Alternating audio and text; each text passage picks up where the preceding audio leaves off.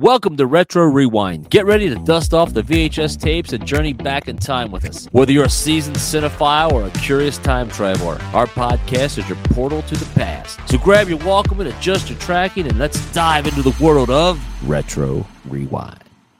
This week, we're discussing the 1984 spy adventure film Cloak and Dagger, directed by Richard Franklin and starring Henry Thomas and Dabney Coleman. Based on a short story called The Boy Who Cried Murder by Cornell Woolrich.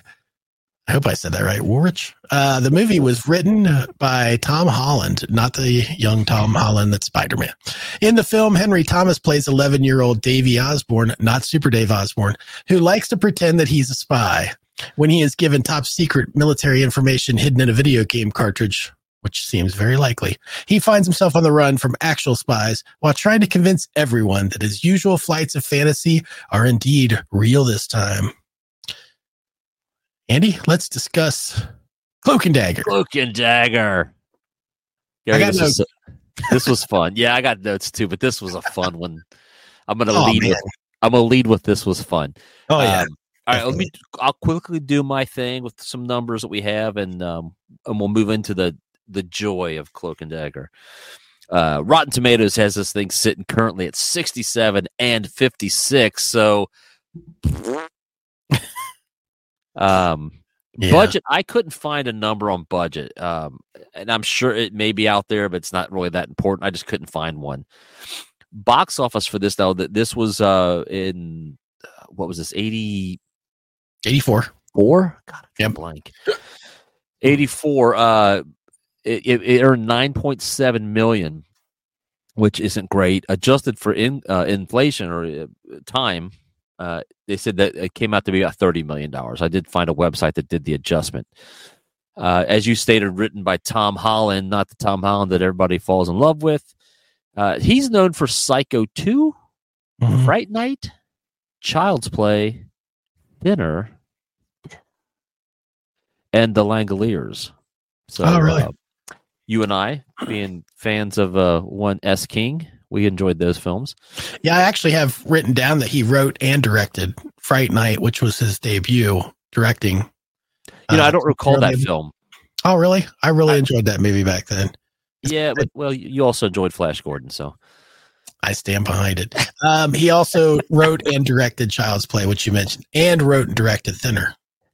Um, just uh, additional note Yeah. that he directed those as well. So yeah. Uh, so um, directed by Richard. This one, Cloak and Dagger, was directed by Richard Franklin, as you'd stated, who also he directed Fri- uh, Psycho two, uh, and then one that you and I have uh, some joy with was uh, FX two, The Deadly Art of Illusion. I love Which- the FX movies. He said, I read a little a little blurb by. He said after his experience with FX two, he left Hollywood and went back to Australia. Uh, I, think, so I think he did do some television stuff after, though. Yeah, um, later. I've got him down as doing um, some television episodes for The Lost World and Beastmaster as well. So yeah. So he's kind of in this fantasy realm. yeah, Uh, and one little note that I I found interesting is that he was set at one time was set to direct Lost Boys, oh really uh, uh, but he did not, of course. But he was set to do it. So uh, interesting. anyway, that's all I got on that information there. Uh, I'll note that it was filmed in San Antonio, which Yes. we know. This was my first. Uh, this is the first time. Probably a lot of people that if they'd never been there or grown up or in Texas, my first time seeing the Riverwalk, which was Yeah. predominantly featured in one of the chase scenes. Actually, a couple scenes in it. Really. Yes. Yes. um, which I loved, and I was like, man, I'd love to go see that someday. And, And- which, I finally did with you when we we that- later did that, which we- and I think we both like Cloak and Dagger, man. Yep, yep, yep. Sure did. Uh, also, the Alamo. Um, I have a note that although filming was not allowed in it, they did film the facade. Obviously, Yes. uh, they recreated the inside for the filming Yeah. of the scenes that happened on the inside. I also have uh, one other note. Um, the uh, well, actually, I have a few more notes. Then we can get into the actual movie and our thoughts. Yeah. Um, this was initially released as a double feature with the movie The Last Starfighter. oh, okay. Don't know if you're familiar with that movie. I don't know if you saw that as a kid because that's sci-fi, so I know that you're kind of iffy when it comes to that. I mean, I just Um, can't. I can't buy into sci-fi, man. Dude, one of my favorite movies. I love Last Starfighter, and we're probably going to have to do that one. Yeah. Um, another note: Last Starfighter has a lot of the tones from Ready Player One. I mean, I think he pulled Ernest Cline pulled a lot of stuff from a lot of the old movies and different things that we're all fans of. Uh, predominantly, Last Starfighter. I'd say the the basic idea behind that really followed into into Oh, that. that's, that's good to know. Um, there was an arcade version of Cloak and Dagger, but I guess they never actually made a game for the Atari 5200, which is featured in the movie. So, um, I'm sure they really wanted that to happen, but I guess it did not. Um, and I'll also note that the the short story that Cornell Woolrich wrote, "The Boy Who Cried Murder," um, there were other adaptations from that story, so Yeah. other movies. Um, I've got The Window from 1949, The Boy Who Cried Murder from 1966, and Eyewitness from 1970. All of those, apparently, the story must feature that the kids actually saw murder, which is what happens in here, but there's more to it. Um, Spoiler. yeah, it's, it's happening right here. my scene.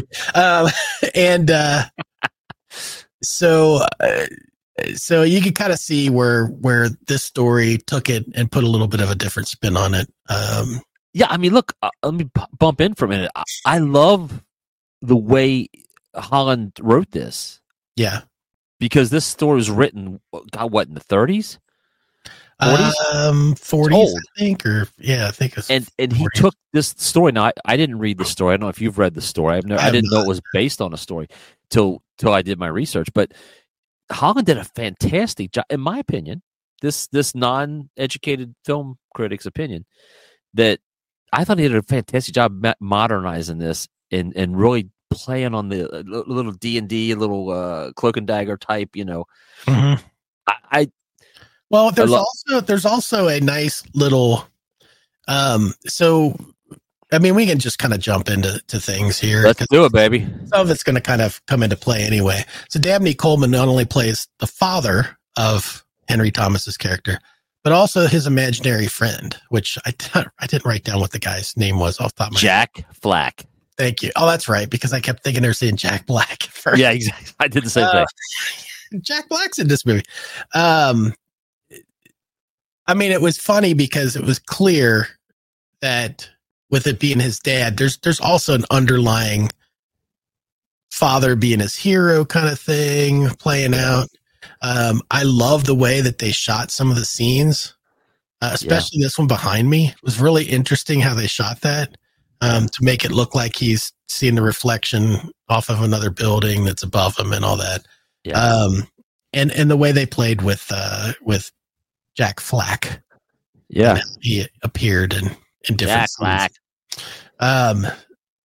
So yeah. Anyway, what was your? Well, I, Yeah. I love. We, let's go back to San Antonio for a minute. Um, I'm a fan, and I, I think a lot of people are this way too.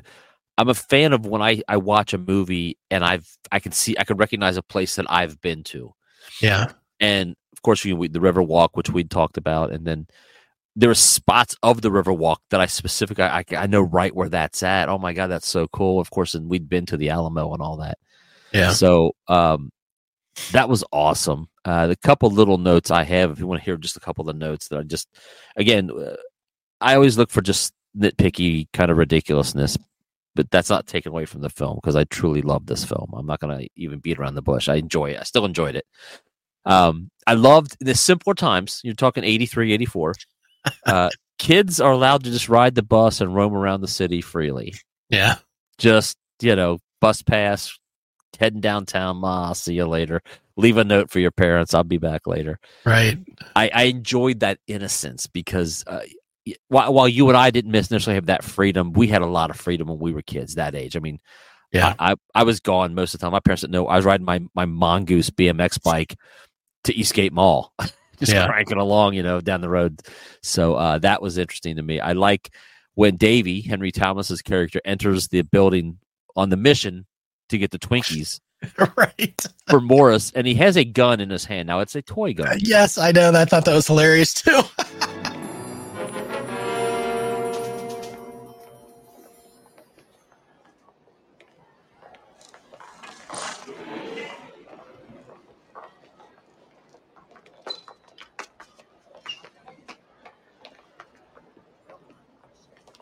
Hey. Trust me.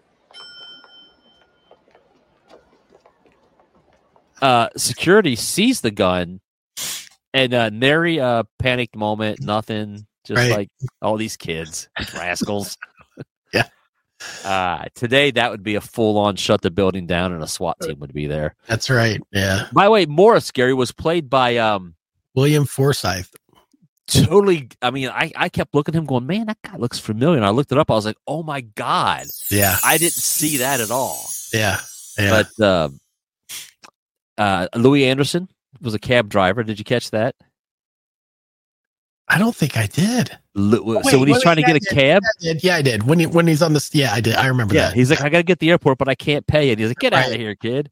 yeah. Um, and then of course the simpler times at the airport where you could just you know run without Right. running through TSA and Yeah. uh, all the, the security you had to go through. You just running through the airport, stopping, talking to people. I I, I long for that innocence that we used to have, and and I know Yeah. we'll never have that again. But I just enjoy. I I like these snapshots where you can watch the stuff. You look back in time, and I think you know that's not make believe. Like you could walk up. You used to be able to meet people at the plane. You Right. would go meet them at the gate and walk them out. You'd have to wait down at the luggage claims. But yeah, that's this. Uh, a, a pet peeve of mine. I have one. Well, I have many, but this in specific. Uh, um, and this is just because as I, you know, I worked in the glass industry, Okay. so I know a little bit. Not, I'm not an expert, but I do know that when a van crashes into a phone booth and then into a building, and the driver is thrown through the windshield, um, that's not plate glass in a windshield. It's it's laminated safety glass. So there's not these big jagged pieces like you would see in a broken window in your house. And uh, I don't know why Andy, it was simpler times. it must have been. Maybe they were plate glass back then. Maybe it's me, Gary. well, well played, sir. And I know that's that's stupid. I admit it's stupid. But when I watch a film, I'm like, it's that's not. You don't need to do that. Like you could have him eject through the windshield without being plate glass. Like that seems way more dangerous. Yeah. Uh, and then I just wish to God we'd have got the video game for this thing.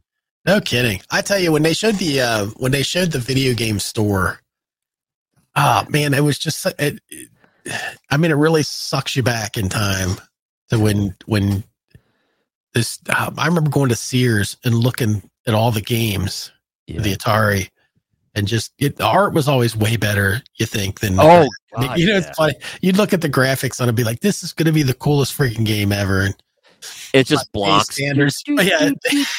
ridiculous. Like I Uh, bought the Journey video game because I thought I'd be working with Journey on a tour bus. uh, if you've never played the Journey video game, it is uh, wildly disappointing. Is overselling this game. Fucking horrible.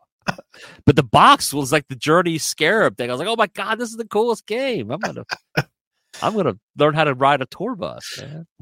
Yeah, gotta love it, man. I I really did. Um, it, this movie to me, it did it. It is like you said. It's a it's a portal to a time forgotten, uh, time we live through. Yeah, Um, so it it it's really it's awesome to see it. I really enjoyed it. Um, it's a it's a family movie. Really, it's not um cool to. I don't I don't think kids today would even give a crap about it. To be honest with you, but. Um, no, because because the cynicism of the youth of today, because like think about it, Gary, like our kids do not know a world without a cell phone. Yeah.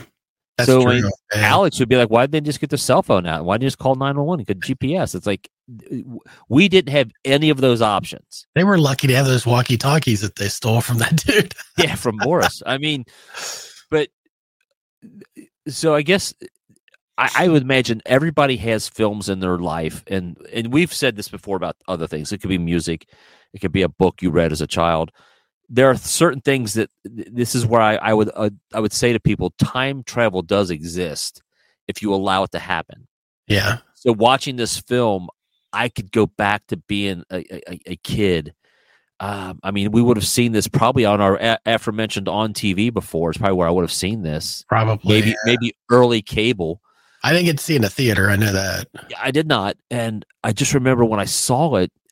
Because I, what caught my eyes because we had been to San Antonio before that I saw this movie, and it caught my eye.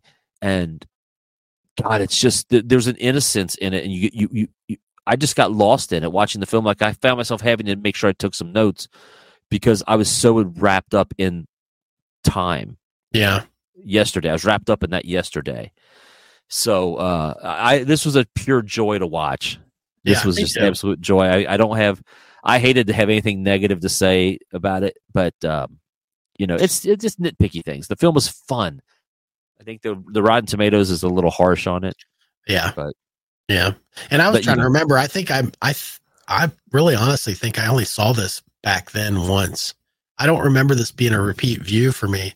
Oh, see, I thought you would have like had this on like a loop No, but um because this I'm is really surprised. your your wheelhouse because you're so you were so into this kind of adventures and games. Yep. Uh, I that I wasn't. yeah. Yeah, for some reason um this is not one that I saw a whole bunch. But I but I always loved it. Like I always remembered it. Um Yeah. like like you said when we did go to uh, San Antonio, we were at the Riverwalk. Same thing that always stuck with me. For some reason, that, that Riverwalk I thought was the coolest damn thing back then as a kid, and I always wanted to go there. And so, getting a Yeah. chance to do that was really cool, and it, it did. It brought the movie back, and um, but yeah, and it's, had a- I it still time. is. If you've never been to San Antonio, uh, you should go. It's a beautiful city to visit. Um, I, and I read also, Gary, this was um, this film was was really geared towards Henry Thomas because he was coming off his ET fame, Yeah, and they wanted to kind of piggyback onto that. And do you know why they shot it in San Antonio? I do, I do. tell, tell the fans, tell the tell the one person watching. That's, That's where where- Henry Thomas lived. Yeah, Lived in San Antonio. yeah. Um, I I tell you one last thing I forgot that I did double check because I, when I saw the credits roll, it's like music by Brian May. I was like, holy shit! Oh, that's right. I forgot about that. Yeah. it's yeah. not Brian May from Queen. Oh, it's not. It's not. I didn't look it up because I forgot. But I looked it up because I was like, oh no, wait, he was in the score movies back then. I looked it up. I was like, and it says this is not Brian May from Queen. It's someone else who was like a famous film score person. so, oh well, for a minute, I thought, you know, one vision, baby. can't have it all. Ah, Coming off the uh, coming off the Flash Gordon high. Like, Uh, look, and dagger. All right. Well, anything else before we uh, sign off on this episode? No, but I just beg anybody, if you're of a certain age, go back and watch this movie. You Yeah. you you will not be disappointed. Yep. It's a fun and entertaining watch. Trust the video aces on this one. They're really great guys. Ah, all right. Thanks a lot, everybody. Please like, comment, subscribe. Watch Cloak and Dagger and let us know what you think about it, or do you recall seeing it? And have you visited the Riverwalk? Let us know. And Dabney Coleman still reminds me of my father-in-law. I'm out of here.